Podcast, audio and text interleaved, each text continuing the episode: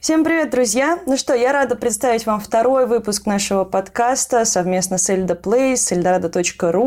И прежде чем мы начнем разговор с нашим гостем, немножечко хочу вам рассказать о том, что сейчас нового у Эльдорадо. Сегодня расскажу о новой линейке мышек Omen Vector, которые можно приобрести, собственно, на eldorado.ru. Вообще, Omen очень классный бренд. Мы с ними работали, сотрудничали, у нас куча их девайсов, мы ими пользуемся с удовольствием.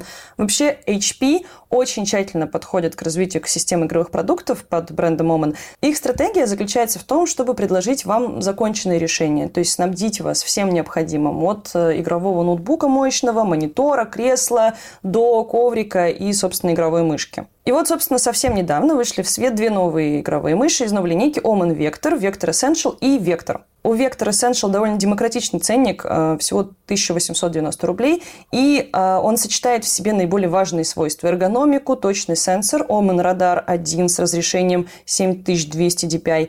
Разработан это совместно с Pixar. Там есть 6 программируемых кнопок, RGB-подсветка, программное обеспечение, которое интегрируется в Omen Command Center. Мы, собственно, им пользуемся, и все девайсы у нас к нему подключены, через него работают.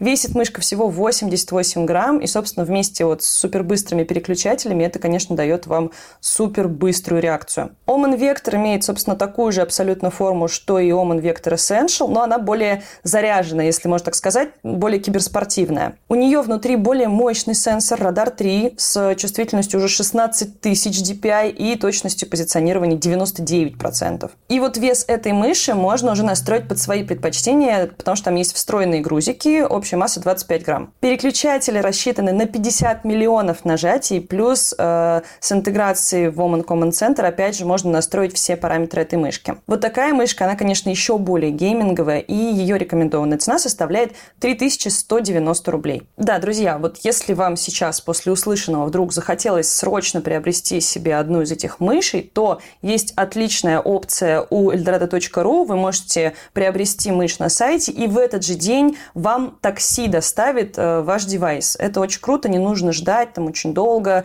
или там несколько дней, доставку курьера и так далее, все такси вам привезет в тот же день. В общем, такие новости сейчас у Эльдорадо, эльдорадо.ру, такие новинки. Я думаю, что вас заинтересовало, и вы обязательно придете на сайт, посмотрите чуть подробнее информацию об этих девайсах. Ну и от себя хотела еще раз поблагодарить Эльдорадо за то, что они поддерживают наш контент, э, выходы этих подкастов. И поехали! Ну что, переходим непосредственно к нашему разговору, к нашей беседе. Для начала, наверное, нужно вам пару слов сказать о том, кто такой Женя Стаценко. Это опорный редактор канала «Вдуть». Это человек, которому э, можно отнести авторство, соавторство легендарного фильма про Колыму и других замечательных проектов Юры Дудя и совместных их всяческих чудесных видеоматериалов. В общем, Жека всю жизнь работал в классическом спорте, в классической журналистике, а тут бац, и угораздило его с нами снимать э, документальный наш фильм по Нави, и в этот момент Жека заболел киберспортом. Поэтому я, собственно, его позвала на подкаст. Хотела вам давно рассказать про этого человека, о том, как можно уже в зрелом возрасте с абсолютно нулевой базой так заболеть э, тем, чем мы с вами, я думаю, со всеми, кто это послушает, болеем уже давно. Жека, привет. Маша, привет. Ну, я думаю, что с нуля моя база не сильно выросла. Да ладно. А, да, потому что я по-прежнему смотрю доту как китайскую грамоту, но чуть-чуть начал разбираться. Ну, смотри, мы сейчас с тобой созвонились, ты говоришь, что, мать, смотрела матч Virtus.pro? И что ты начал? Давай, продолжай тему. Да, да, сейчас э, перед тем, как э, мы созвонились с Машей, Virtus.pro играли с Нигмой, и там была удивительная история на второй карте, когда Нигма взяли Андайнга то ли на третью, то ли на четвертую позицию, точно не могу сказать, потому что я застал уже концовку. И э, моделька Андайнга была настолько огромной, что когда они пошли на Рошана, он был больше Рошана. Я такого не видел ни разу за год, что я слежу за э, Дотой. Ну, а ты говоришь с нулевого не сильно. Первый раз, когда ты увидел матч по доте, мы с тобой были на турнире в Киеве, в киберарене, и мы тебе объясняли, смотри, вот эти человечки волшебные бегут на эту сторону, а вот эти человечки убивают этих, помнишь? А сейчас... Да-да-да, уже... и что нужно сломать трон, да, что да. нужно сломать трон, да, вы мне тоже объясняли. Ну... Да, да, немножко так, что да, с нуля до 0,5, наверное, вырос. Ну, ты продолжаешь болеть за единственную свою любимую команду? Ну, конечно, конечно, я продолжаю болеть э, за Нави. Больше я слежу за Counter-Strike, э, потому что игра для меня более понятная, более простая. Ну и сам я, э, как, наверное, практически любой пацан э, в нашей стране в детстве э, играл в Counter-Strike. Я не сказать, что прям сильно много времени тратил на это, потому что я занимался классическим футболом. А, и, но периодически мы ходили после школы э, в городе Саратове на набережную космонавтов, и там был а, киберклуб, и мы там рубились в Counter-Strike. Ну, то есть тут у тебя хотя бы была какая-то база, знаешь? Да, да, да, в этом, э, в этом плане было намного легче. Ну и, в принципе, для понимания Counter-Strike гораздо проще играть, чем Dota. А с Dota я уже не питаю никаких иллюзий, что я смогу как-то серьезно разбираться в этой игре, потому что, мне кажется, надо полгода жизни положить на то, чтобы во всех деталях э, разобраться. А иногда смотришь на профессиональных игроков, и есть такое ощущение, что они не до конца разобрались. Так э, для меня было окончательным, знаешь, потрясением, когда ты мне звонишь что-то или пишешь, типа, а вы видели вообще, что в новом патче выкатили? Я сейчас читаю, сижу, и я думаю, что? Жека Стаценко сидит, читает новый патч?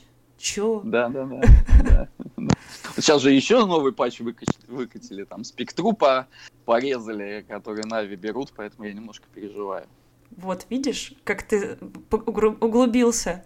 Ну, давай, наверное, немножко с тобой вернемся к моменту вот до того, как ты узнал этот прекрасный мир, чем ты занимался. Ну, я думаю, людям, которые нас слушают, э, надо немножко рассказать, да, чем ты занимался и занимаешься сейчас до сих пор. Вообще, чем живешь, брат? Ну, я в 17 лет попал в журналистику, в спортивную журналистику совершенно случайно. Ну, как часто это бывает, я был внештатным корреспондентом э, журнала «Про спорт». Был такой легендарный журнал в свое время. Провел я в э, «Про спорте» примерно 6 лет с перерывом на полгода, когда я уходил в журнал «Огонек» в отдел спорта. Ну, там у меня не очень сложилось, я вернулся в проспорт, занимался сайтом и был корреспондентом. Потом Игорь Парвошин, который когда я только появился в журнале «Про спорт», был шеф-редактором э, журнала. Вскоре он оттуда ушел, но мы продолжили общение. А, он меня позвал э, сделать проект на телеканал «Россия-2». То, что делали мы, а это программа «Удар головой», ток-шоу. Uh-huh. А, как э, всегда у нас говорил ведущий в начале этой программы не о футболе, это программа о жизни. Мы пытались а, делать это весело, и чтобы это было интересно не только людям, которые следят за спортом, uh-huh. а для более широкой э, публики. Первым ведущим был у нас Никита Белголовцев, а через полгода после того, как э, отношения Игоря и Никиты ухудшились, и Никита ушел из проекта, новым ведущим стал Юра Дудь. Mm-hmm. с которым вот как мы раз. дружим, да, с которым мы дружим э, с того момента, как мне исполнилось 16 лет. Это вот. очень стабильные отношения. Да, да, да, мы дружим с ним, получается, уже так, 14, 16 лет. 16 лет. Пол жизни, короче. Да большую часть жизни, потому что всю сознательную жизнь, я бы так сказал. Ну, практически да. всю сознательную. Потом был Матч ТВ, Там... проект, да, с точка, спортивный интерес. Точку мы делали такие спортрепы где-то на 26 минут, ну, такая классическая телевизионная история, когда э, реклама через 13 минут и вторая часть. Мы делали с Антохой Альхимовичем, а, прекрасным а... человеком Антохой. Ребята, да, смотрите, да, да. кто такой Антоха Альхимович? Это тоже давнишний телевизионщик и очень опытный человек, который сейчас живет в Америке и там продолжает заниматься медиа, журналистикой и так далее. А, этот человек как раз-таки э, снимал первые видео на канал Virtus.pro вот с того самого бостонского мейджора. Этот человек вообще мне там подсказывал, что делать, как будет лучше. Ну, короче, мы с ним там Офигеть, вместе... я даже этого не знал. Ты не знал? Да, я даже не знал, что для Virtus.pro. Ты чё, мы с Антохой две недели в Бостоне там прошли просто все, ну, типа, все бессонные ночи, монтажи и так далее. Мы с Антохой прям там взяли высоту. Ну, это, очередное подтверждение, то, что наш мир довольно-таки узкий, все друг друга знают, э, там, mm-hmm. через одно, максимум два рукопожатия. Э, это так. Ну вот. Так, вот, да. да. Ну и потом, потом я запускал с Васей Уткиным его YouTube канал, эту историю с Эгориси. Потом Юра позвал попробовать сделать документальный Э, выпуск э, для Вдудя. Это был выпуск «Человек после войны» про ветерана Второй, э, Первой Чеченской войны. А, то есть не со старта вы с ним начали? Нет, нет, не со старта. Канал запустился в феврале, а я присоединился в декабре 2017 года, получается. Mm. Да. Угу. Если я не ошибаюсь. Ну вот, мы сделали этот выпуск, потом Юра предложил попробовать, чтобы я как редактор присоединился к проекту, но вот и с тех пор я в Дуде и абсолютно счастлив. Это, это мы знаем, это, это заметно, дорогой. Ну а какие вот помимо Колымы, Человек после войны, еще проекты конкретно вот э, твоему авторству, соавторству принадлежат именно на канале Вдуть? Ну, чтобы ну смотри, это все, это все указано, в принципе, в титрах. Я, ну, да, возможно, да. сейчас э, не вспомню а, все э, сходу выпуски, где я именно как соавтор, но как где я не соавтор, там я как редактор. То есть я имею отношение вот с тех пор э, ко всем выпускам в Дудя, так или иначе.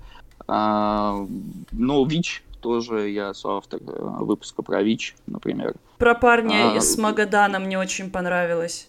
Да, да, тоже, да. Но это такое продолжение, можно сказать, угу. Колымы в другую сторону. Эта история выросла из э, Колымы, роуд-муви как раз то, что мне очень интересно. Русская Замбия тоже. Да. Вот, я знаешь, как я... кайфовала, когда смотрела этот выпуск, э, как вы полетели с этим парнем по Европе, и там наконец-то появляешься ты в кадре, вот все говорят, бухайте, тусуетесь. Я думаю, о, это ж Женька наш. Да, да, ну вообще поездка, конечно, очень была запоминающаяся. Кстати, Антон Uh, буквально несколько дней назад прилетал uh, в Москву, мы с ним виделись. Uh, вот этот там, герой этого выпуска? Да, да, да, он прилетал в Москву за машиной и погнал ее в Магадан. Вот ему сейчас 14 дней вести ее в Магадан. Как ты считаешь, какой... Сейчас коротко закончим про проект «Вдуть», потому что я понимаю, что ну, это можно бесконечно разговаривать на эту тему. Вот. А ты лично каким проектом больше всего доволен, и тебе больше всего эмоций он достал, работа над ним? Трудно что-то выделить, но, наверное, хоть я не являюсь э, в этом выпуске с автором, я не летал с ребятами на Камчатку, но вот я считаю, что с точки зрения интонации, с точки зрения содержания, а, Камчатка была очень хорошим выпуском. А, в принципе, мы очень редко довольны тем, что мы делаем, но здесь я вот позволю себе сказать, что Камчатка я действительно доволен. Ты же и в Африку действительно летал же с Юрой. Я помню, как ты там какие-то таблетки пропивал заранее, какие-то прививки да, ставил. Да, да, да. это обязательно, конечно. От малярии, да, мы пили таблетки. Угу. А, прививки мы не делали, потому что как раз вот эти там страшные заболевания, от которых требуются прививки, в Замбии их нет. А шанс заболеть малярией был. Хотя тоже в Африке сейчас ситуация что с малярией, что с сонной болезнью гораздо лучше, чем там 10 или 20 лет назад, а, когда Адриан Гилл, такой великий британский журналист и писатель, у которого есть книга «На все четыре стороны», называется, там mm-hmm. масса репортажей и рассказов о разных точках мира, в разной интонации, в разной направленности, но есть такой у него рассказ «Надеюсь, вы рассердитесь». И там он рассказывает о том, как люди в Африке умирают от сонной болезни – и о том, как фармацевтические компании э, зарабатывают на этом бабки, хотя им вообще ничего не стоит дешевые препараты туда поставлять в огромном количестве и бесплатно. Это очень сильная э, очень сильный рассказ, он не длинный. Э, если будет время, очень рекомендую э, прочесть. Можно найти в интернете бесплатно даже его прочитать. Но можно и на Озоне заказать книгу. Поэтому кому интересно про путешествия и кому интересно узнать, как крутой британский журналист пишет о них, э, как бы вперед. Кстати, я сейчас послушала, мне кажется, что в Доктор Хаус э, сериале даже была серия по мотивам вот этого вот рассказа. Ну, потому что мне очень напомнило, возможно, они даже вдохновились этим. Так, у меня да, там... возможно, потому что рассказ начала 2000-х годов, по-моему, в 2001 году был опубликован, а Хаус вышел позже.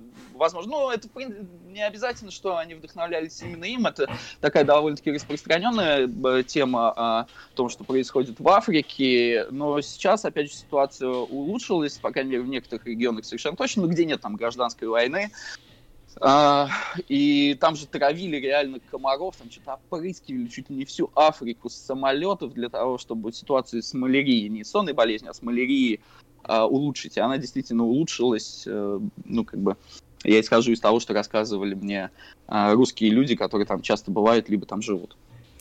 Слушай, ну это, конечно, очень интересный опыт, и то, что у тебя работа позволяет э, в таких местах бывать. Я, уж я-то много где была, да, там, благодаря киберспорту, но вы вообще забираетесь, конечно, в такие дальние дали с Юрой. Да, да, это, ты, ты знаешь, есть такой э, великий э, журналист Сергей Арнольевич Микулик, спортивный. Это, это человек, который стоял у истоков Спортэкспресса еще в начале э, 90-х. Он там со всеми легендами советского спорта знаком э, довольно-таки близко там и с э, тренером Тихоновым, и с Львом Яшиным, ну и со всеми, со всеми, там с Харламовым был знаком.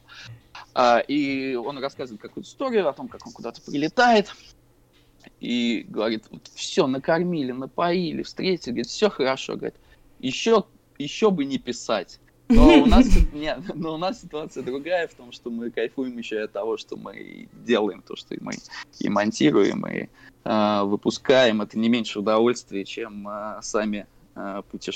Ну, ты вспомни, как мы с тобой кайфанули. Короче, ребята, смотрите, значит, как нас свела жизнь с Жекой Стаценко. А, мы собрались, значит, снимать большую историю про Нави, э, документалочку нашу. У нас, кстати, даже была премьера в кинотеатре, вот. А, мы собрались ее снимать и думаем, значит, ну, я понимаю, что я одна, ну, реально могу не вывести всю эту редакторскую большую работу. А, до этого я почти всегда работала над выпусками одна, но тут я поняла, что с таким огромным пластом я могу не справиться, и нужен человек с каким-то большим, может быть, опытом э, другого контента, чтобы у него не было замылен глаз киберспортом. И тут ребята, с которыми мы работали, собственно, команда, частично команда Дудя, ну, потому что мы с Юрой Э, как бы, ну как сказать, в одной творческой артели, да, находились какое-то время. Наверное, так можно сказать. Агентство, ну, короче. Да. Ну да, агентство, да. которое нами занималось. Ну, не агентство, просто люди, которые да. занимаются да. там рекламой у нас и бухгалтерией. Они работают как бы с проектом Marvel и с проектом Вдуть. Ну вот, ну, и да. в общем нам сказали, ребята, не хотите попробовать поработать с Жекой Стаценко? Вот он такой чудесный парень, вот такие штуки он делал. И мы говорим, так э, вообще, а будет ли ему интересно? Они говорят, а оказывается, ему будет интересно, давайте. И, в общем, мы с Жекой в этот момент начали работу. И Жень, расскажи, как ты это, как ты э, понял, с чем предстоит иметь дело. Я же помню, мы тебе какое-то огромное количество материалов скинули, какой-то архив большой, э, с кучей всяких статей, фильмов, видосов, чтобы погрузить тебя, ну, хотя бы чуть-чуть, ну, вообще в тематику киберспорта. Ну, да, отсматривая, отсматривая эти видосы, понятно, что там практически ни одного человека, да, наверное, ни одного я не слышал о его существовании.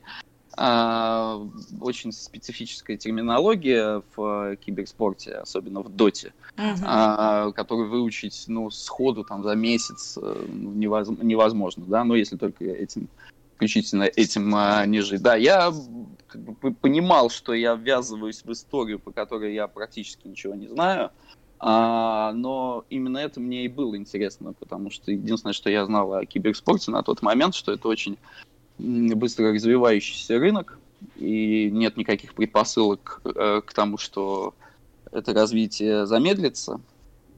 И, соответственно, мне было интересно изнутри это посмотреть, пообщаться с людьми из, из индустрии а, и узнать, как это все а, происходит. Тем более, что Нави там один из двух крупнейших брендов э, на постсоветском пространстве наравне с э, Virtus.pro.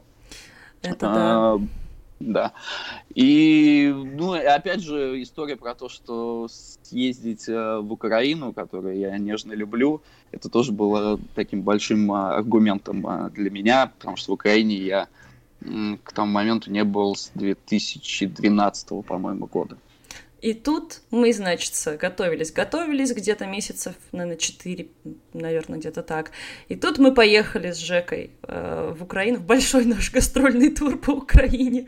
Мы э, арендовали квартиры, значит, апартаменты в центре Киева. Мы с, с Женькой, ну, с мужем с Женей, и с тобой поселились и поехали колесить, значит, по городам и весям. Ну, где мы побывали? Мы побывали в Ровно, в Харькове, ну, Киев, много дней ну, там снимали. И как же было хорошо, ты вспомни.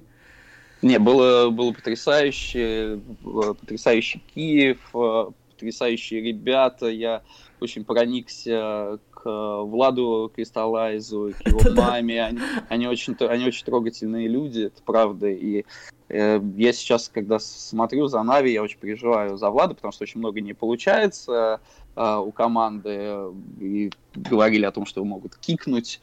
А, я даже думал, если кикнут, куда он пойдет, э, в Бейт или куда-то еще, там, э, не знаю. Но пока в Нави, надеюсь, что сейчас, может быть, новый состав сыграется и все будет хорошо.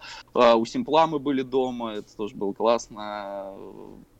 Саша человек, который очень закрепощается, когда включается камера, но когда она выключается, он уже совсем по-другому себя Э, совсем по-другому он себя ведет. Плюс у, не, у него тогда как раз, по-моему, развив... были в начале его романтические отношения с, mm-hmm. э, да, с его девушкой. Тоже они такие очень ми- милые были. Э, накормили нас э, роллами. Был, было, было очень круто. Ну и так мы даже, помимо съемок, мы очень круто проводили время в Киеве, гуляли, тусили пили да. какие-то прекрасные коктейли, помнишь? Да, постоянно. Да, да. Я просто удивился ценам, я просто удивился ценам, потому что мы сели а, в каком-то месте в центре Киева. В роскошном. Ребята, да, ребята бармены а, завоевали какие-то награды на международных там фестивалях. А, и коктейли там на наши деньги там 150 рублей, по-моему, стоили, что, конечно, очень сильно удивляло. И при этом они были офигительные. Да, такие цены в меню, они как бы буквально тебе красным флагом сигналят, что ну все, это точно не по одному будет. Да, да, да. Но мы же с тобой, знаешь, тем не менее, мы с тобой работали тоже как ненормальные. А вот если кому будет интересно узнать, как вообще происходит работа над подобным контентом, над подобным форматом, ну мы с тобой, мне кажется, перелопачивали каждый день по несколько часов. Мы садились, и начинали штурмовать. Вот мы, сегодня, мы там завтра едем к тому-то, так что у нас на сегодняшний день готово, да, там какие у нас есть уже там на него, ну там памятки. Ну, что мы хотим получить, что да. мы хотим узнать у героя, да, какие вопросы ему задать. То есть, э, действительно, это э, помимо самого интервью, это подготовка к э, нему, помимо той подготовки, которая была в Москве, все равно ты исходишь из того, что там предыдущий тебе герой сказал в этом направлении, ты что-то добавляешь, mm-hmm. потом сами съемки и так далее. Но это обычная история про командировки, когда ты спишь там 3 часа, 3-4 часа в сутки, все остальное время ты работаешь, и если остаются силы, еще как-то весело отдыхаешь. То есть ну, это... Между сном и, и, и отдохнуть все время выбираешь и думаешь, ну как, ну что, я в Киев спать приехал, что ли, ну зачем? Ну да, да, все так. И идешь. Ну хорошо. А помимо Влада э, Кристаллайз, ну, я, я знаю твою нежную любовь к нему, потому что я, ребят, теперь периодически в Телеграме получаю сообщения после матча Нави, типа, Кристаллик, родненький мой, хороший, я так рад, я так счастлив, вот. Ну, в последнее, в последнее время таких сообщений нет, да, э, потому что нет поводов, к сожалению. К сожалению, нет. Но ничего, за КС мне еще периодически прилетает за Навишный, так что нормально. Баланс есть. Э, как знаешь, типа в любом клубе киберспортивном очень-очень редко бывает, чтобы оба состава тащили одновременно. Ну да, да. Так ну, что... КС вызывает бурю эмоций, потому что все быстро меняется. У меня еще племянник э, болеет за Нави. Э, он начал болеть за Нави до того, как я вообще э, начал интересоваться киберспортом. Симпл для него это как для меня Месси, наверное, абсолютно. Он счастлив был, когда узнал? Герой что ты дома у Симпла был, что ты, типа, понял всю эту движуху, которая ему нравится? Ну, мне кажется, он не сразу мне поверил, потому что это все равно, что если бы, да, ко мне кто-то пришел и сказал, я вот вчера у Месси был. То есть для него это а, масштаб личности огроменный. А, ну да, я ему, я ему рассказал а, про это, безусловно, ему было интересно. А, сейчас, когда был карантин, так получилось, что он и племянница у нас э, с женой проводили два месяца. Как раз это были онлайн-турниры, и мы с ним регулярно топили за ребят, вместе смотрели, болели. Ой, ну какой кайф вообще. Ну, вот смотри, вот помимо э, Кристаллика, помимо Симпла, ну, мы много чего снимали, много чего делали. Тебе конкретно э, что еще запомнилось? Что тебе еще... Может быть, что-то тебя удивило, да? Что-то для тебя было супер неожиданно из того, ну, какие, какой experience мы там пережили? Ну, всегда больше всего интересны люди, и, конечно, Саша Кахановский произвел очень большое впечатление, и э, как бы неудивительно, что всю эту историю создал именно этот человек. Э, видно его нетривиальное мышление. Э, чувак смотрит там не, не в завтрашний день, а там в послезавтрашний и так далее. Это очень круто. Ну и Даня, Даня Зевс э, очень крутой чувак, и я верю, что у него будет очень большое будущее именно менеджерское в киберспорте. Я, по-моему, это тебе сказал сразу после того, как мы с ним э, пообщались, потому что у него mm-hmm. тоже раку- ракурс такой очень интересный на то, что э, проис- происходит. И задатки в нем это, безусловно, есть. Как там сложится, я не знаю, но мне было бы интересно посмотреть, возможно, что какую-то организацию даже он со временем э, в СНГ э, возглавит и будет ее тянуть и строить там уже что-то свое. Может быть, в Нави он что-то будет так э, не, я тебе больше временем. скажу, уже есть как бы, есть уже ростки, а, Академия? А, академия, из которой, например, даже мы в Virtus.pro взяли парня. Потом, значит, у него сейчас открылась э, пиццерия, ну, пицца, доставка пиццы. Угу. Потом он, значит, строит, сейчас, по-моему, уже собирается открывать киберарену в Харькове. Ну, короче, там просто... То, то есть и в Харькове будет, и в Киеве будет киберарена? Ну, он свою, ну не киберарену, знаешь, типа, ну, компьютерный клуб. А, компьютерный клуб, я понял. Ну и классно, роллы от э, Симпла и пицца от Зевса. Да, да, Нормально. Все есть на столе. Ну, молодцы, каэсеры, да, пошли в общепит. Да, да, да. Ну и Леша, Леша Костылев тоже э, классный, классный чувак. Я так понимаю, что как раз с этим бизнесом, э, связанным с э, роллами и какими-то другими вещами, помимо того, что он там креативный директор Нави, он занимается, и Саша ему доверяет. Это круто, когда все, все есть в семье, да. Мы ну все да, воспитаны. Да все мы воспитанные на крестном отце понимаем, насколько это важно. Мы сейчас столько с тобой рекламных интеграций произнесли одновременно, но на самом деле, ребята, этот подкаст выходит при поддержке Эльдорадо, вот, и большое им за это спасибо. Я, кстати, ты знаешь, это мой второй подкаст. И наши вообще. друзья тоже. Да, кстати, это же и ваши да. друзья. Эльдорадо же это наши, наши кореша, общие да. кореша. Да, наши кореша. Наши кореша. Это второй подкаст вообще в моей жизни, который я самостоятельно записываю. Первый был с Ромкой Дворянкиным, с Ромочкой, с Романом что-то я его так громко. Ну, в общем, да, с Ромочкой Дворянкиным, и второй вот с тобой. В общем, сам, самыми близкими мужчинами после мужа. Ну, взросленькими. Я сейчас покраснел просто. Ой, ты знаешь, мы так тебя полюбили за эти наши все поездки, все эти наши бессонные ночи в работе, что своих же сразу чувствуешь. Это абсолютно точно и абсолютно взаимно. Люди одного караста, как угу. у Вонигута. Ты, ты не думал, знаешь, сначала, ну вот до того, как мы познакомились, уже что-то начали делать, у тебя не было предубеждения, что ну что-то чуваки там из киберспорта какой-то там контент делают, ну что за додики могут оказаться там или какие-нибудь, ну, вообще не мои ребята. Нет, абсолютно, потому что, опять же, я знал, как э, э, развивается киберспорт по цифрам, и если индустрия развивается э, в цифрах, то, соответственно, в ней работают профессионалы. Как раз ну, на заметных ролях. Это, это совершенно точно, и мне, у меня нет никаких э, предубеждений в этом э, плане.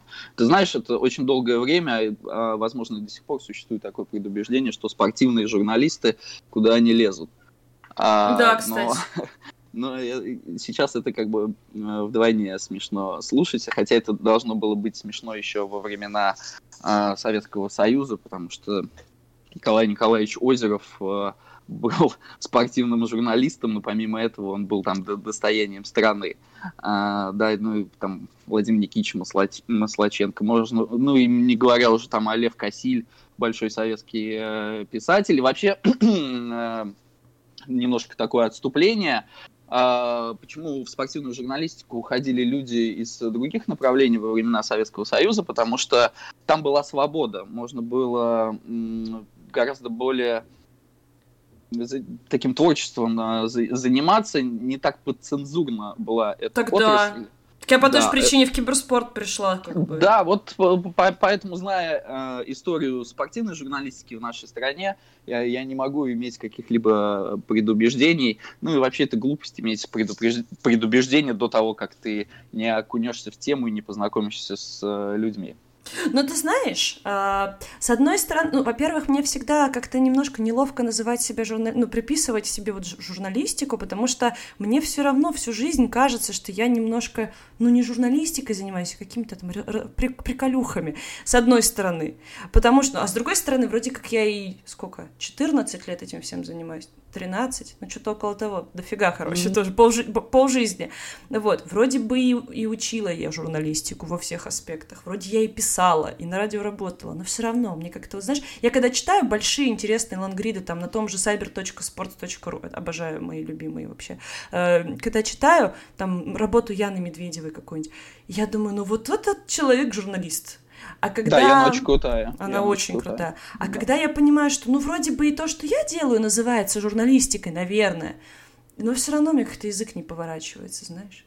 Хотя ну, вроде... Почему? Ну, слушай, сейчас это все настолько условно, и когда меня спрашивают, чем я занимаюсь, я говорю о том, что мы рассказываем истории.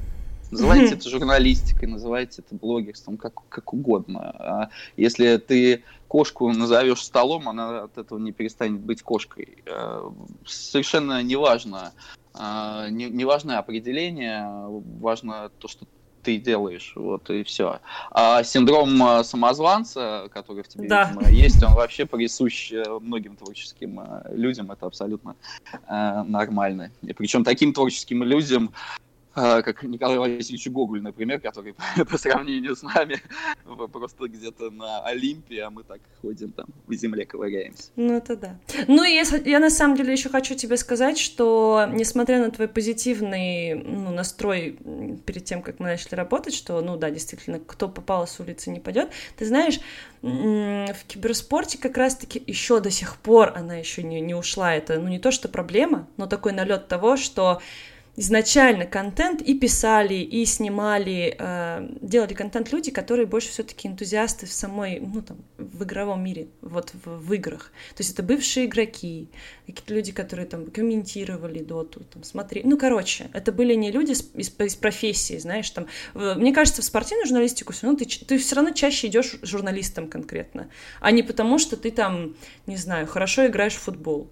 Мне кажется, ну, вот у меня было чаще... ровно, ровно так, э, как тебе не кажется. Я очень любил футбол, я вообще ничего не понимал в журналистике и э, совершенно случайно оказался в журнале про спорт. Могу рассказать, как. Это довольно-таки смешная история. Э, мне было 16 лет, и я поехал на Кубок Содружества. Это турнир футбольный, э, в котором участвовали победители э, чемпионатов стран СНГ. Проходил он в манеже «Сокольники» в январе. А, да, и, ну, то есть только маньяки туда могли ездить какие-то, либо специалисты, либо маньяки, как и я.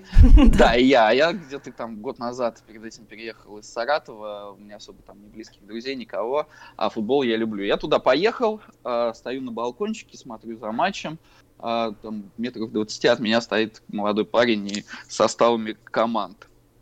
Uh-huh. Я набрался смелости, подошел к нему, говорю, типа, можно посмотреть состав команд. Мы разговорились, а, досмотрели игру, вместе поехали на метро, обменялись номерами телефонов.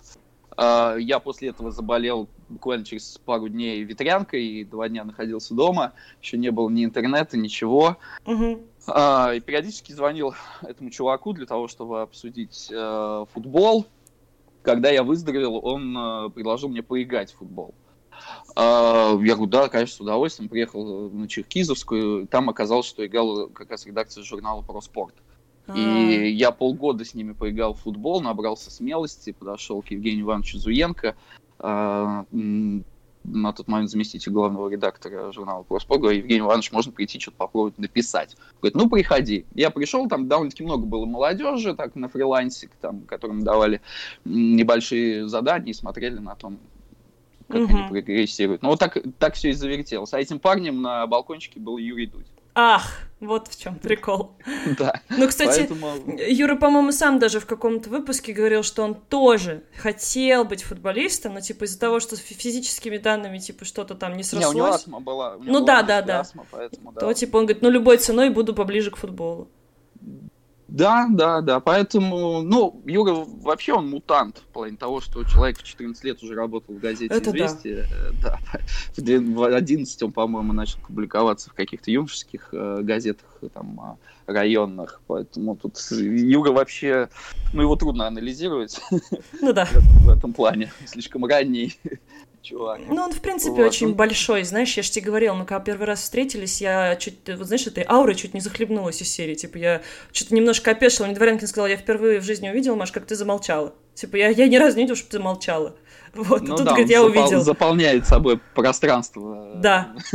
Заходя в комнату, он еще и очень громкий, да, это правда. Причем это было, знаешь, когда это было перед чемпионатом мира, мы пошли на какую-то общем, с каким-то автомобильным брендом, не будем называть ну, как бы вслух, да, в центре mm-hmm. на Новом Арбате какой-то был ивент у Юры э, с футболистом со сборной России. И кто-то из сборной России там был с ним. А учитывая, как я прекрасно разбираюсь в наших футболистах, сам знаешь, да, примерно как ты в никнеймах игроков StarCraft, мне кажется. Вот ну так же. Вот. Ну, кто-то очень известный, короче, типа, ну, там, человек, которого знает вся страна. И он стоит, и Юра. И я такая, а он что-то меня спрашивает, говорит, вы, наверное, сфотографироваться хотели? Я говорю, нет. И продолжаю ушами хлопать, и стою такая, что-то слушаю, смотрю вдаль. Рома говорит, Маш, может, нам уже пора пойти? Я такая, наверное, да, пойдем. Ну, в общем, было, да. Я, я понимаю, о чем ты говоришь. Вот, кстати, а, ну, у вас достаточно высокие планки. Извини, я по поводу, по поводу, да, того, что ты... Я хотел сказать пару слов по поводу того, что ты говорила о может быть, недостаточном там профессионализме еще в медиаиндустрии, ага. связанной э, с э, киберспортом. Я не хочу никого обидеть, но так как я регулярно смотрю сейчас соревнования и по Доте, и по КС, э, у меня есть определенное мнение. Мне кажется, что в КС ну, на более высоком уровне освещения построено. Именно с точки зрения э, аналитики, с точки зрения там разборы эпизодов, которые, э, которые происходили. Ты, ты знаешь, у меня есть карты. похожее ощущение, как будто взрослее, да? Да, и как будто, как будто взрослее, и Uh, у меня, к сожалению, нет ощущения того, что люди, которые освещают uh, доту, у них стоит задача привлекать новую аудиторию. То есть они разговаривают на своем языке, uh, не стараясь понять, как эти же мысли можно выразить на языке, понятном более широкой аудитории. И, на мой Согласна. взгляд, это отпугив... отпугивает э, новых э, зрителей, э, и это очень плохо. Это очень плохо, и как раз, э, на мой взгляд, задача сейчас и Майнкаста, и Рухаба э, понять, как это можно изменить, не потеряв как раз там очень ярких людей, которые э, есть. Просто с ними нужно работать э, в этом направлении, им это объяснять. А, да, Жека, это очень правильная мысль на самом деле, потому что, ну, смотри, как, как думаем, мы люди, которые законсервированы в киберспорте, мы все привыкли к тому, что типа, что это, что вы делаете? Но мы-то на твоем примере даже знаем, что запросто появляются люди, новые совершенно зрители, слушатели, которые действительно, ну вот им интересно, но они не все до конца понимают, и для них действительно стоило быть какие-то вещи, может быть, иначе под, ну, преподносить, но мне кажется, да, это профдеформация, люди забывают о том, что вас могут слушать и смотреть, но другие совершенно новые ребята, и им неплохо было бы их погрузить немножко. Да, а люди заходят, они э, тут разговаривают на китайском, и они типа, ну ладно, я как бы дальше пошел, переключил и, и, и ушел. Тут еще же огромная проблема в том, что в доте, а я же установил себе доту. Ну, ты мой и, хороший. Да, и тренировался на, на крипах просто, я не выходил. Э, ну, ты как я. Живыми людьми. Да, живыми э, людьми, но нет никакого нормального обучения. То есть да. ты, ты, ты просто сломаешь всю свою голову, ты должен реально посвятить полгода жизни для того, чтобы во всем этом разобраться. Это вообще забей как, боль. Как одевать, как одевать героя, что делать в тех или иных э, э, ситуациях. И мне кажется, что вот такую какую-то энциклопедию, э, да, вот перед матчами, грубо говоря, там включается за 10 минут до игры. А вы включаетесь за 20, и вот эти вот 10 минут э, записываете какие-то ролики, которые объясняют какие-то азбучные э, вещи. И посмотрите, пойдет это или, или не пойдет, где там тот же Солыч может объяснить, как надо одевать чувака на пятерке того или, или иного, да, или, или кто-то другой, или те, ну, тот да. же НС, да. Ну, он объясняет, который... как стопить крипов, условно, там, на Да, на да, да, да. Ну, какие-то азбучные вещи, тут, тут же самое главное, что еще непонятно, с чего начинается, да, разговор. Угу. да, вот по, пошагово. И вы, и вы сохраняете, соответственно, эти ролики, выкладываете где-то у себя Э, в, соц, в соцсетях, чтобы была такая вот э, энциклопедия э, доты. И мне кажется, что, возможно, это как раз поможет в привлечении аудитории. И хотя бы это будет э, такая заявка на том, что ребята, типа, ну, на, нам хочется, чтобы вы были с, э, с вами, да, а когда сейчас ты заходишь там, ну, вот у нас такая песочница, нам здесь э, самим э, нормально, вы нам не интересны. Ну, это неправильно, неправильная постановка вопроса с точки зрения развития медиапродукта. Ну, ты знаешь, мне кажется, это вот как раз-таки такие болезни, которыми нач... ну, должен заболевать э, спорт, который развивается. Ну, то есть, смотри, Безусловно. футбол, он его, футбол, баскетбол, хоккей, ну, то есть любые классические виды спорта, их казуалят максимально. То есть, ты приходишь на баскетбол, вот я была в Бостоне на стадионе, на матче Чикаго Буллс, не помню с кем, неважно, Атланта Хокс да. Угу. Чикаго Буллс, Атланта Хокс. А, это было, да, это была Атланта, собственно. Вот. Я, например, баскетбол, ну, вообще не смотрю, ничего в нем не понимаю. Ну, я понимаю, конечно, потому что там что не понять. Но глобально не слежу. Но зато для меня есть развлекательная часть на этом матче, да, там есть прикольное медиа сопровождение на трансляции, на этих мониторах, есть эти всякие э, шоу со слэмданками прикольными, всякими там прыжками. И я сижу, вроде, с одной стороны, ничего не понимаю, с другой стороны, мне так весело, так нравится, так прикольно. Ну, и я думаю, что да, то есть, наверное, еще пару лет должно пройти, чтобы люди, ну, профессионалы индустрии задумались о том, что, ну, наверное, нам пора привлекать новую аудиторию, а для этого нам нужно делать эту дисциплину зрелищно не только для тех, кто любит и играет в доту. Ну, типа, я не играю в доту и никогда не играла, я 4 года смотрю ее, тем не менее, с интересом. Ну, потому что мне помогли люди, да, там, понять. Mm-hmm. Я для тебя была таким же интерактивным, да, помощником, когда ты начинал смотреть, я и Женя, мы тебе говорили, а это вот это, а это вот это. Да. Вот зрителям не хватает вот этого. Что? А вот это, да? вот это. Да, не хватает проводника в этот мир, это, это безусловно. И э, кто, как не медиа, должны этим проводником стать. Согласна, согласна. Если уж Valve ничего не делает для этого, тогда пусть делает Майнкастер и Рухаб. Как раз э, это, это возможность выделиться э, в каком-то новом направлении начать работать. И вообще, мне кажется, вот сейчас я вот смотрю э, Доту, я читаю периодически вот это адское адские комментарии, которые бегут справа. А, и да, и Дота есть такое ощущение, что Дота это не про развлечение и счастье, это про страдания. И э, это плохо, это плохое позиционирование. Э, и с точки зрения даже того, что как чувствуют себя игроки, как они быстро выгорают. Э, да, вот у тебя сейчас недавно был выпуск Смотрел? на твоем YouTube-канале, да, с Лилом ну, слушай, чуваку реально плохо. Ему реально плохо, он не понимает, ну, как бы, куда ему в жизни двигаться. Это, как бы, может быть, кто-то там пишет хихи-ха-ха, я смотрел, и я, блин, мне хотелось его при при приобнять и сказать, что, блин, чувак, все будет хорошо. Uh, и, соответственно, там люди, которые играют не, не на профессиональном уровне тоже, но проводят там в доте многие часы каждый день, ну, мне кажется, это тоже про страдания больше. Конечно. И, и это очень печально. Это очень печально. Там в КС другой драйв. Меня прям реально тревожит вот эта вот история с э, атмосферой внутри этого сообщества, дота-сообщества. Я не очень... Э, такое, такое ощущение, что ну, люди как бы в заложниках этой игры находятся, и они не могут ее бросить, э, но при этом она им доставляет, доставляет исключительно страдания. Ну, ты знаешь, это, даже мы в какой-то степени в заложниках. Эта аудитория нас еще и не прощает. Она, она очень плохо относится к чему-то прям супер новому. Ну, куда-то же надо выплескивать эту негативную энергию, а если они находятся только в этом мире, они в этот мир обратно ее выплескивают на тех людей, на других людей, которые находятся в этом мире. И те, кто более медийны, те, кто э, на виду, а это, естественно, выходит на них. Ну да, мы и выхватываем, получается, ну, да. все эти плоды. Да. Ну, понимаешь, а игроки-то они сами как бы не, не, не пушистые, они тоже в этой, возвращены этой системой, и они, ну, ты сам знаешь, сколько было громких историй про, там, токсичность, траштоки, какие-то адские высказывания, за которые там штрафуют игроков, но они тоже в этой же системе находятся и по-другому, мне кажется, не умеют пока что. Ну, вот да, то есть я знаю, что практически в каждой команде есть психолог. Да, сейчас а, уже да. Мне кажется, этого недостаточно. Там да, да, должен быть в каждой команде человек по типу Тамады. Да, вот такой вот Антоха э, Альхимович. Э, Кстати, который, да. Который будет э, развлекать э, чуваков, немного выдергивать их из этого мира, чтобы они от него отдыхали, и чтобы они в других каких-то историях напитывались позитивной э, энергией. А, и э, я не знаю, обязательно должна быть какая-то физическая активность. Да, я вижу, что в Virtus.pro вот вы как раз этим... Э, вот мы, мне кажется, этим и занимаемся, да.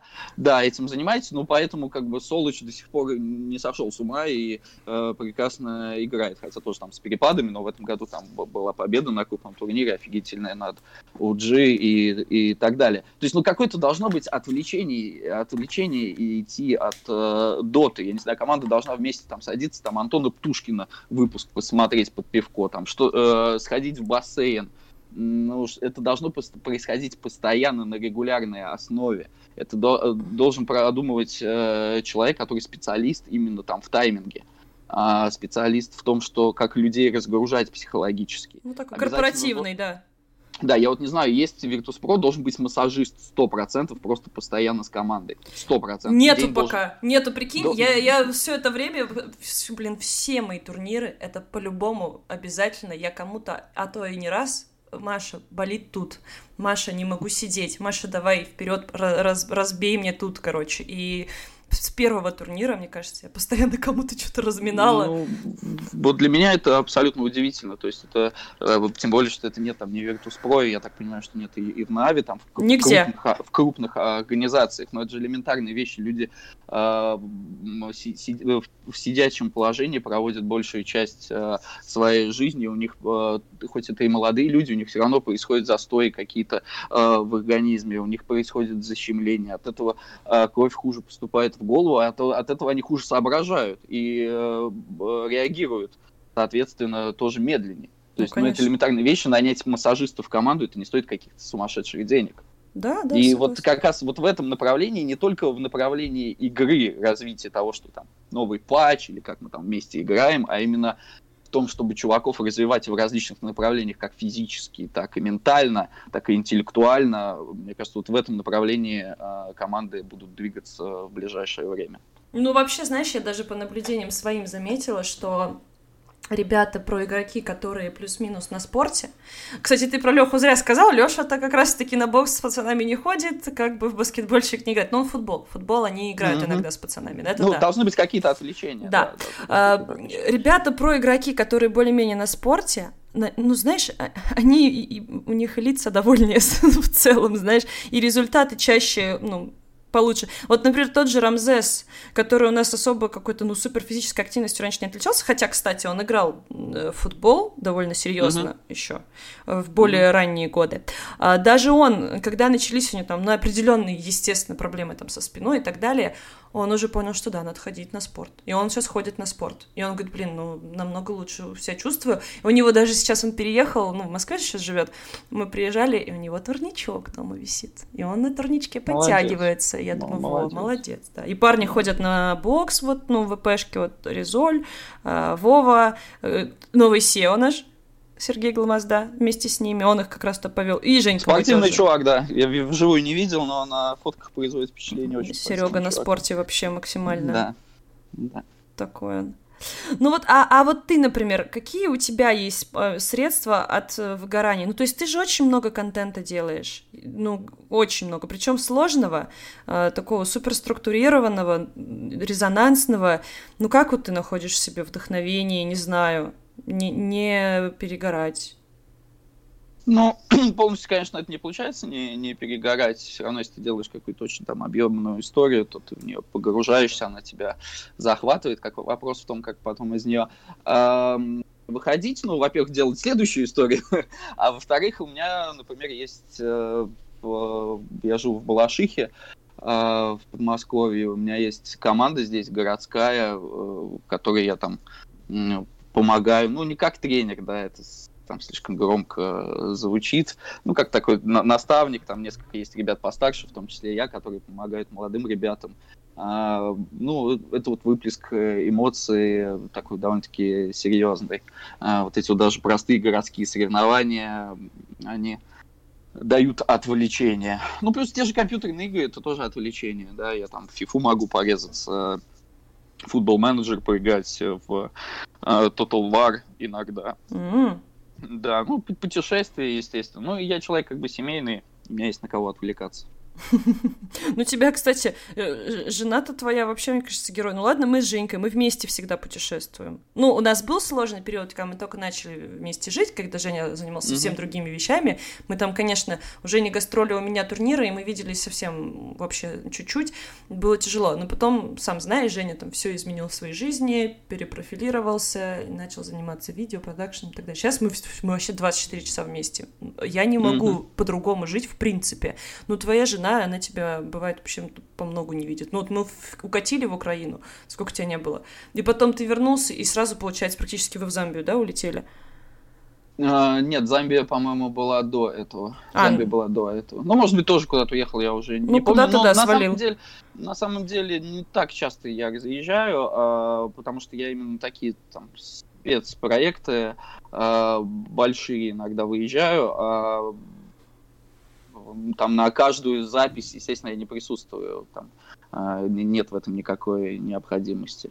А, вот Юрец как выдерживает, я, я не очень понимаю, но он очень энергетически сильный э, человек, и, и у него, видимо, хватает и запала, и времени на семью, ну, как бы там у него очень мудрая тоже жена, Оля, она большая молодец. У меня все-таки не такая в этом проблема, что меня постоянно нет дома. Нет, ну, как там раз в месяц я могу куда-то улететь на 3-4 дня, иногда два раза в месяц. Но мне кажется, это нормальная история, наоборот успеваешь соскучиться.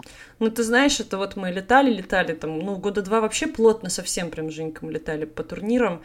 И я уже в какие-то моменты думала, ну, я очень, конечно, люблю то, чем занимаюсь. Это все, конечно, вообще дар небес, то, что я могу таким, ну, такими вещами заниматься, это такая у меня вот работа классная.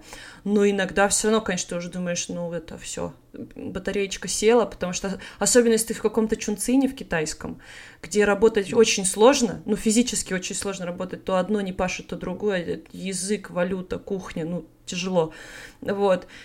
И иногда у меня уже были мысли, что типа, ну, я что-то это, может быть, там, не знаю, отдохнуть, сделать перерыв какой-то там себе, не летать никуда, уже тяжко.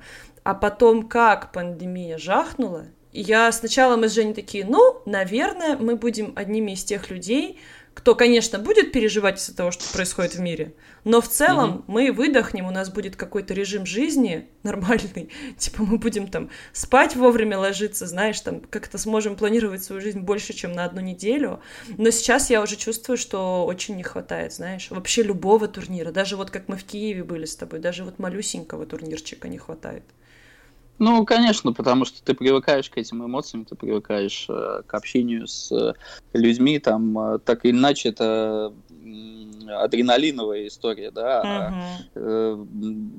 Просто мы этот адреналин получаем не прыгая со скалы, да, а за счет там постоянного какого-то дей, а, действия, попыток найти интересную историю, рассказать эту историю, а за счет общения с людьми, новыми, новые места, и ты, естественно, болеешь там за свою команду, когда она выступает в турнире. То есть это как бы адреналин. А сейчас его э, недостаток э, этого адреналина, поэтому такие эмоции ты испытываешь, на мой взгляд.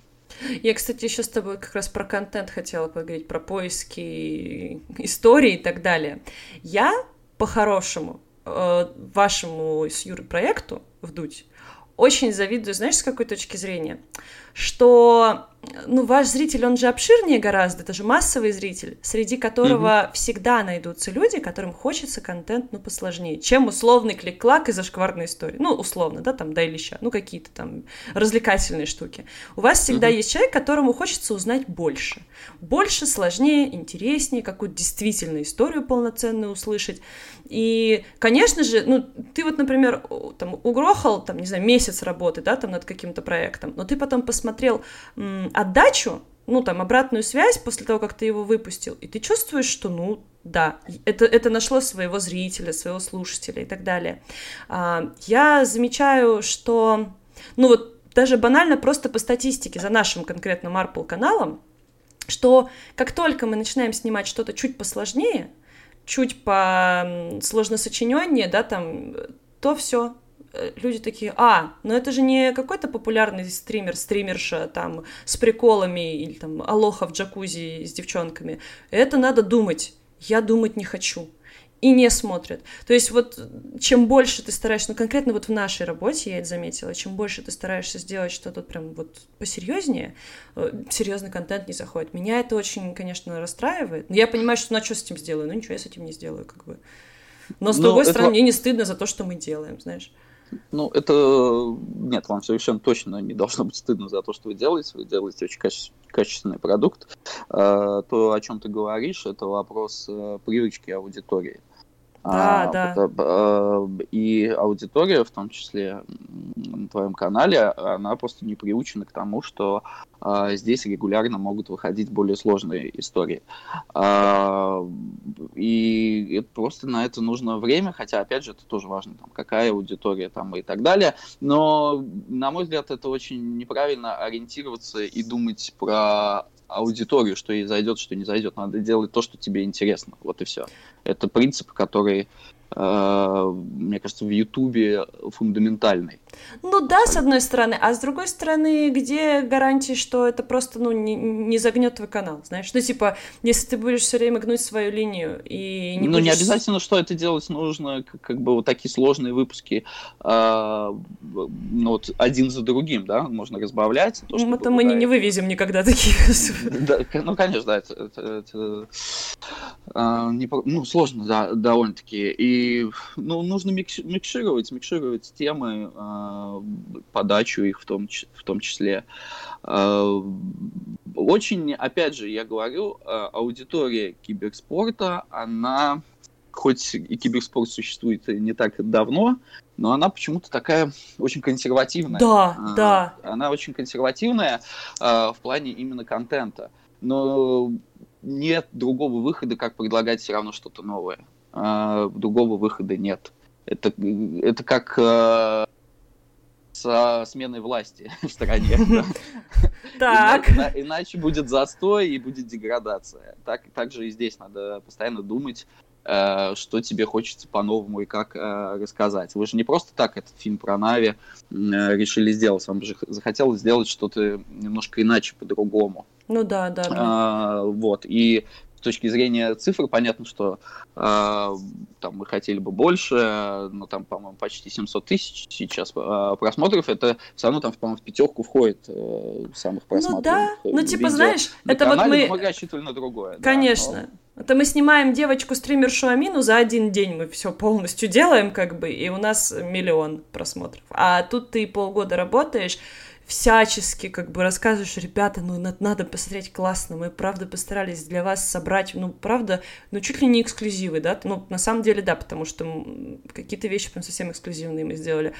И ты понимаешь, что, ну нет, когда кто-то, какой-то, не знаю, стример запишет видео, там, не знаю, как я поругался с девушкой, его все равно посмотрит гораздо больше людей. Или вот это вот, кстати, мы на днях виделись с одним парнем-тиктокером, случайно mm-hmm. встретились в одной компании. Парень очень известный в интернете.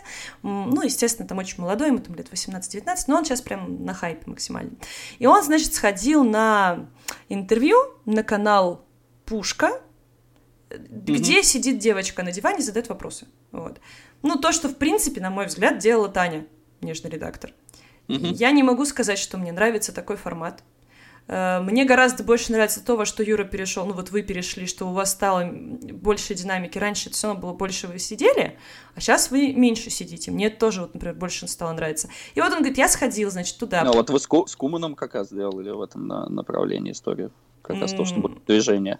Ну, мы вообще, мы старались, мы всегда старались да, больше да, двигаться, да, в принципе. Да, мы да. любим локации разные, какой-то experience да. новый дать человеку, там, куда-то да. его свозить, что-то с ним поделать, ну, такие вещи. И вот, и он говорит, я сходил, значит, на интервью, посидел на диване час. Она по списку мне задала вопрос, я на них ответил. 3,5 миллиона просмотров. Я, говорит, не понимаю, типа, я знаю, вот, что вы на канале делаете, и я не понимаю, почему, типа, ну почему большие каналы, которые именно вот специализируются на масс-маркет э, персонах, почему они не прикладывают усилий, ну, куда-то хотя бы с дивана слезть? И меня всегда, знаешь, это вызывает такое, ну, угнетение внутри. Я думаю, блин, ну вот реально, я, если бы мы тот же самый формат делали не с киберспортсменами, там, не со стримерами, а, там, ну, не знаю, с певцами, актерами и так далее, конечно, был бы совершенно другой резонанс. А, но нет, типа, мы, нам нравится наша индустрия, нам нравится тема, в которой мы работаем, но вот, вот так, короче. Вот, поэтому и нужно работать над расширением аудитории всем вместе, потому что вы все, кто так или иначе э, занимаетесь медиапродуктом, связанным с киберспортом, в этом заинтересован. Ты сейчас как раз рассказала, э, почему. А по поводу цифр, там хоть Пифагор и сказал еще там сколько тысяч лет назад о том, что все есть э, число. Эм, это и так, и не так. Э, потому что опять же, на мой взгляд, ни, ни у кого нет рецепта о том, как сделать супер популярный канал на Ютубе. Да? Если бы этот рецепт был, то все каналы были бы супер э, популярными. Надо всегда отталкиваться от себя. И, и YouTube это про искренность. И если ты рассказываешь э, истории о том, что тебе интересно, как тебе интересно, а, то твоя аудитория у тебя будет, ядро аудитории, она будет, э, оно будет все равно ну, а, да. расти так или иначе.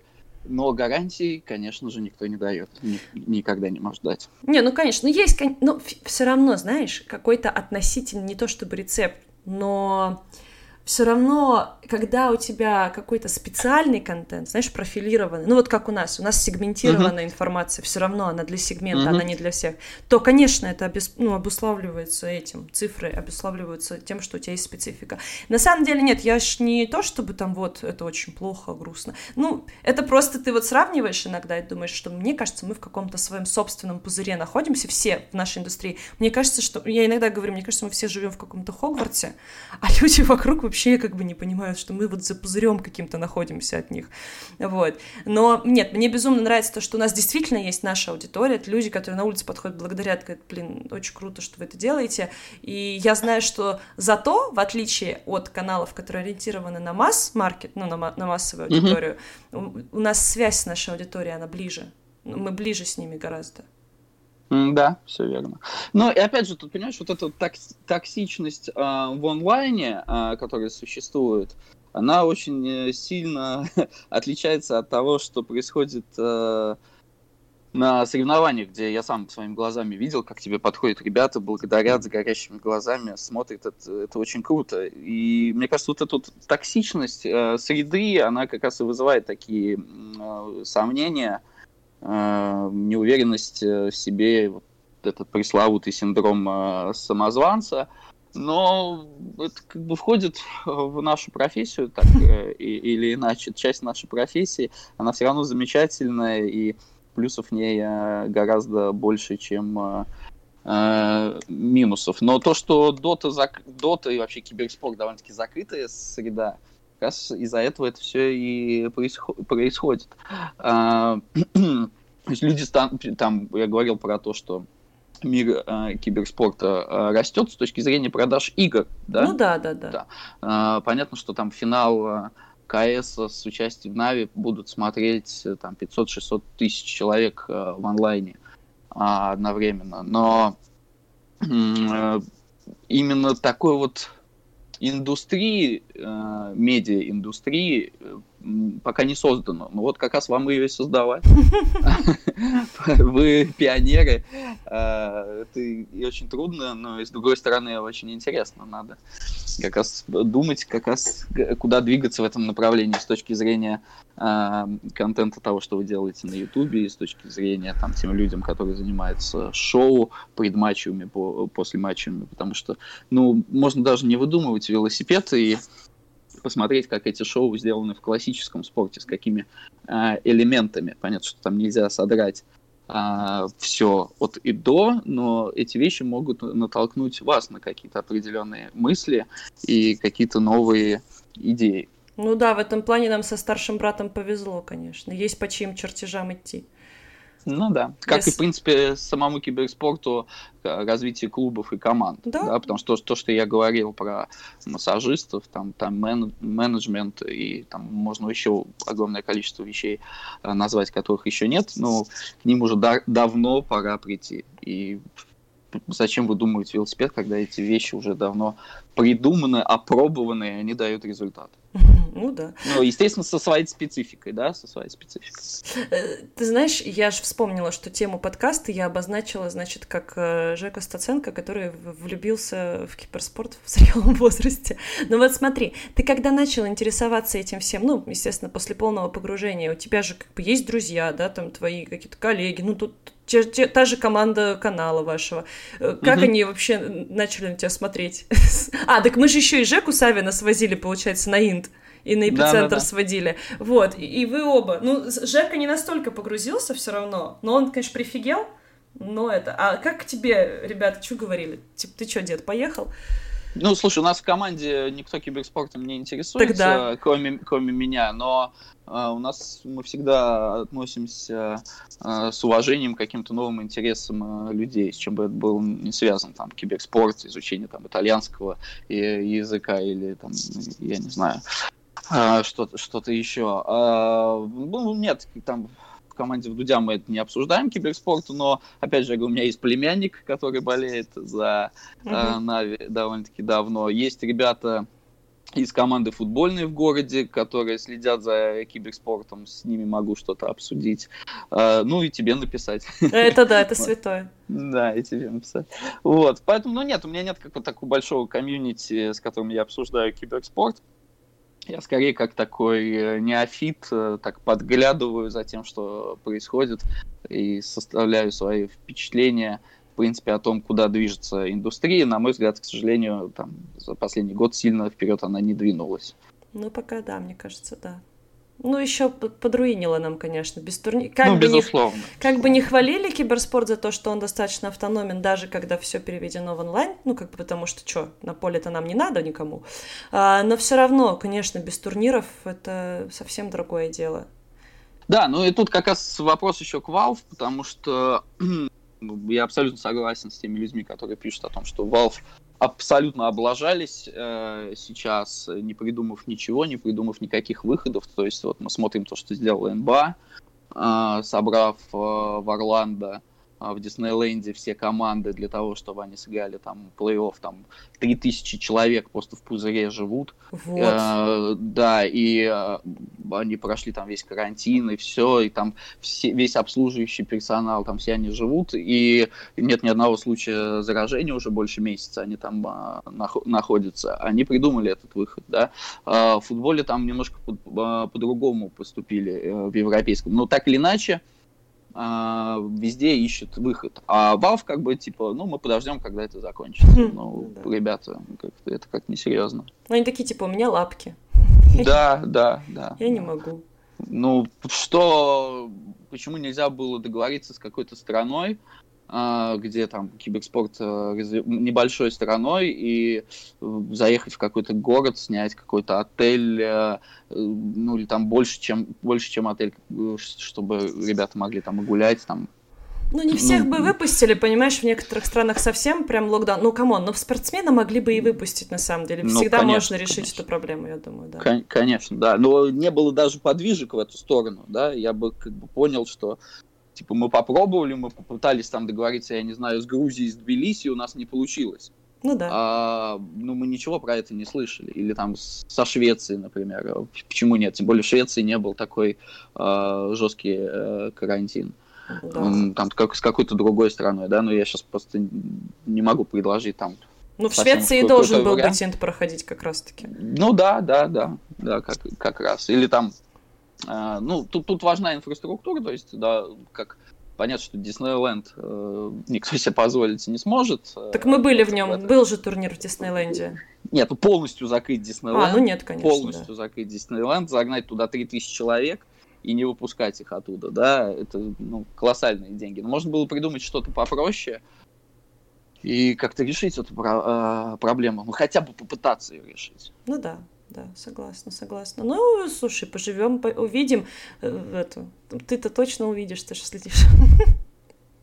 Ну, а ты, а ты-то почему не увидишь? Не-не-не, я, я, я, скорее всего, Все внутри увидят. буду. Жек, я, да, скорее всего, да. буду где-то внутри, в пузыре. Да, это точно, это точно, да. Ну, я надеюсь, что да, это нужно сделать, потому что сейчас, ну, как ты читаешь все комментарии профессиональных игроков, и все такие, типа, ну, блин, э, ничего не происходит, ничего не меняется, зачем мы играем, мы этого не да. понимаем. Скуксились. Да, и, им не дают никакой надежды. И опять же, нужно понимать, что речь идет о чуваках, которые там, очень многие там до 30 лет выгорают психологически, и сейчас для них такой еще психологический стресс, что они вообще не, они всю жизнь этим занимаются, а сейчас непонятно, зачем они вообще это делают. Да, конечно. Им никто не, им никто не может объяснить, что происходит, когда это закончится, и вообще, что делается для того, чтобы ситуацию поменять.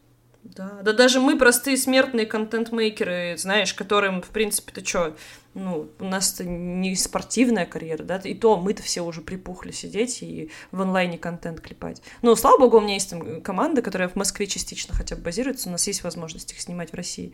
И то ну, не да. всех, и то не всех, мы не можем даже команду целиком собрать, даже кого-то отфоткать порой не получается. А кого сейчас нет в Москве? Ну, Зайц, Зайца нет уже у нас, Зайца, и артстайла да. нету. Угу.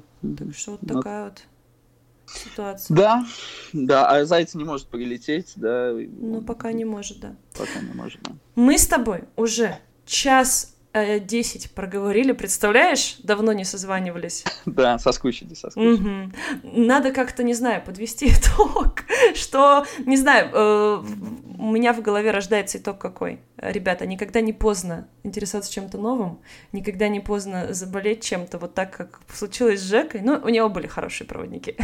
И я думаю, Жек, тебе будет в дальнейшем только интереснее, интереснее, и я все-таки надеюсь, что мы еще какой-то проект с тобой замутим интересно. Да, я был бы очень этому рад, мне было бы это очень интересно. Я сегодня довольно-таки много, наверное, жестких каких-то слов, там, советов э, дал, непрошенных, э, но это все из-за того, что если я чем-то интересуюсь, если мне что-то там дорого, э, киберспорт мне стал дорог за этот за эти полтора года, а, то я на это смотрю не, не с точки зрения, что ах, я всех люблю, все обожаю, а с точки зрения, как это можно улучшить. Поэтому простите меня за мое старческое а, занудство, если что. Да ты крутой. Ты даже мне после работы над фильмом подарил книжку «Искусство диалога». Да, да, я еще тот зануда, это правда. Это приятно все равно. Ты, знаешь, заботишься, заботишься, Жека. Я хочу как лучше, да. Это правда. Спасибо ну, тебе большое, было очень интересно. Тебе тоже спасибо. До новых встреч, я думаю, и до новых проектов. Ну и еще раз напоследок, ребят, хотела вам напомнить, что девайсы от бренда, который нам очень нравится, от Omen by HP, уже доступны для заказа на eldorado.ru. Я говорю о замечательных мышках Omen Vector и Omen Vector Essential. Под любые ваши цели, под любые задачи, играть, либо работать, вам эти мыши подойдут и очень понравятся, я вам обещаю, можете мне поверить на слово. Второй выпуск нашего подкаста совместно с Эльдо Плей, с Эльдорадо подошел к концу. От себя еще раз хочу поблагодарить Эльдорадо за поддержку нашего контента. Ну и, друзья, если вам понравилось, если вам в целом нравится эта идея, то мы, конечно же, будем рады вашему фидбэку. В любых соцсетях можете писать, мы обязательно прочтем, сделаем какие-то выводы, может быть, что-то исправим. И я надеюсь, будем и дальше выходить на этой площадке совместно с Эльдорадо.